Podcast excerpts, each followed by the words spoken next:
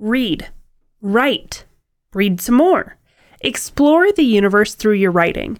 Practice and learn what moves you and what doesn't. Darynda Jones.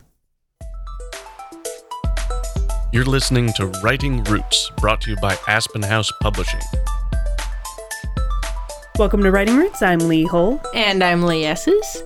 We did initially talk about making this episode just about plotting when you're a pantser, but in reality, the lesson to learn here is much broader than that. We want you to learn how to go outside your comfort zone. That is one of the best ways to level up your writing is doing something you're unfamiliar with. And this applies to pretty much any art. All of these extra skills that are peripheral to your main craft will help enhance your craft itself. Let's dig into what this actually means for your writing.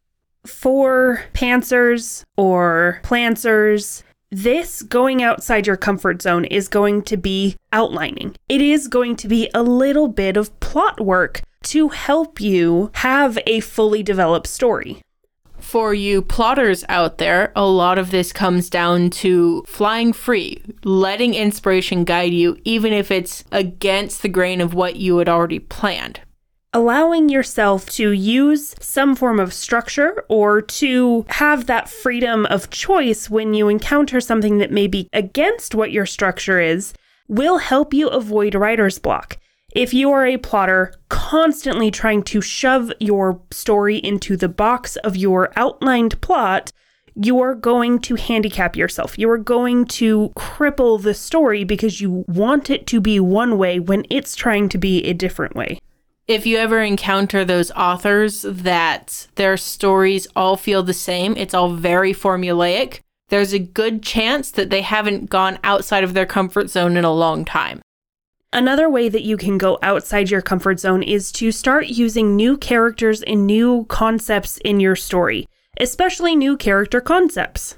One of my favorite things to do when I should be writing but I'm not is to look at the D&D forums and see what people are coming up with interesting character concepts for the D&D characters. Yes, this can be placed specifically in the swords and sorcery fantasy world that is Dungeons and Dragons, but it's also very interesting to have this unique perspective on how the world works. So, I am writing a character for a game right now where the main character is blind. And it is really interesting trying to describe the world through the other senses, through taste and touch, and not necessarily based on sight. Also, having different ideals about the world is another way. They don't necessarily have to be the main character, but having people who think differently than you is an interesting exercise as an author in going outside your comfort zone.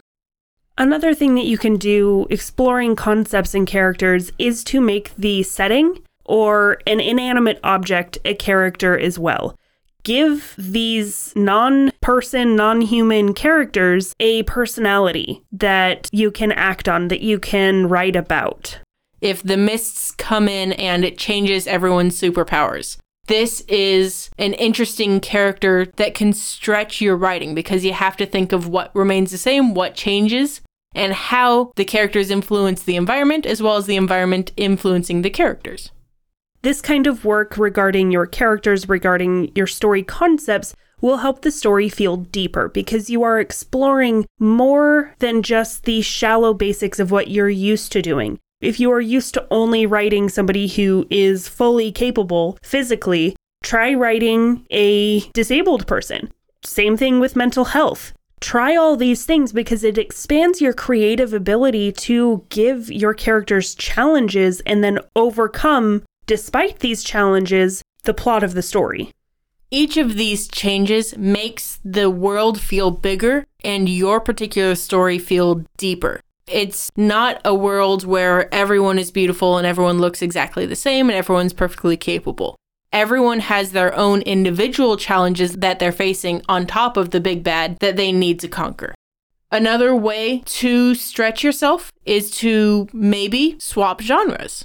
If you always write fantasy, try writing action. if you always write romance, try writing horror. These things can be very opposite of how you want to be seen as an author, but you can actually integrate these pieces of what you're doing in these writing exercises that makes your fantasy story that much more interesting. There are different elements and techniques and tropes in every single genre that really can be used in more genres. And once you get familiar with those, you can start bringing them back to your true passion. I have written fantasy for the longest time, but the only books I've published are murder mystery because I decided one day that I was going to write something that I didn't care about because I could do it better than somebody else that I saw and actually finished a book because I went outside my comfort zone to try a different genre that I didn't care about. So it worked. And the biggest part about going outside your comfort zone is challenging yourself giving yourself something to work towards, to build upon and improve. If all you ever do is stay wrapped up nice and cozy on your couch and do nothing, you're safe, sure, but you're not experiencing anything. You're not living. And it's the same thing with writing. If you only ever write your comfort characters, you're not making yourself stretch. And this isn't necessarily a genre thing but at least with my own writing, every project I take on, even if I don't finish it, I change something up about my writing style. I try to write a character who has amnesia. Didn't work, but it was an interesting experience. I tried to write a character who was comedic, and it did work. So I now know this is something that I can use in more of my stuff that I never had the confidence to use before having these little things that you can focus on and little challenges for yourself help keep you motivated and it helps prevent your writing from becoming stale. Because honestly, who you are as a writer should never be set in stone. The more you do the same you've always done, the more all your stuff will be the same. When you go outside your comfort zone, it allows you to discover what's changed. It allows you to discover what you are actually capable of. And more than that, it gives you a path of what can change next. You, as an author that is constantly growing and improving yourself, should be constantly looking forward to the next step in the process. How am I going to get better next so I can work toward that? You can't follow anyone's footsteps in this. Just because writing murder mystery helped me to actually complete a novel doesn't mean that's going to do the same for you. So you have to discover what you need to challenge yourself with. You need to discover how you can make yourself stretch to improve your own writing. Only you know what parts you need to work on. And it's actually freeing because you're going to discover more about what you can actually accomplish. So I recently wrote a short story that was a Western. And I didn't think I could do a Western because I've never really consumed Westerns, but I'm like, hey, sure, I'll try it. Why not? And stretching myself, having the courage to go outside of my comfort zone, has unlocked a door for me. Maybe if I start watching Yellowstone or read some Western novels, I might actually be able to write a Western novel. I now have the courage to do that because I had the courage to step outside of my comfort zone. And for me, I had to stretch myself and actually start plotting. If I didn't plot, I wasn't going to finish a book. So, sitting down and plotting a whole book helped me realize that I can use the two together. I can pants, and then I can plot, and then I can pants all the details. It makes every single one of your stories, whether it's a short story, whether it is a full blown novel or a novella, it helps them all stand out in your mind. And it will do the same for everyone else because you are giving yourself an opportunity to be different every single time. So, we have a little bit of homework for you to take this idea and actually apply it to your writing. And it starts with dabbling with new ideas that dabbling with new ideas is really great for stretching your imagination, and especially in those short stories. They're good opportunities to take learning something new, which we've talked about in prior episodes, and apply it to your stories. Another bit of homework we have for you is to write a short story based on a genre or concept that absolutely drives you batty.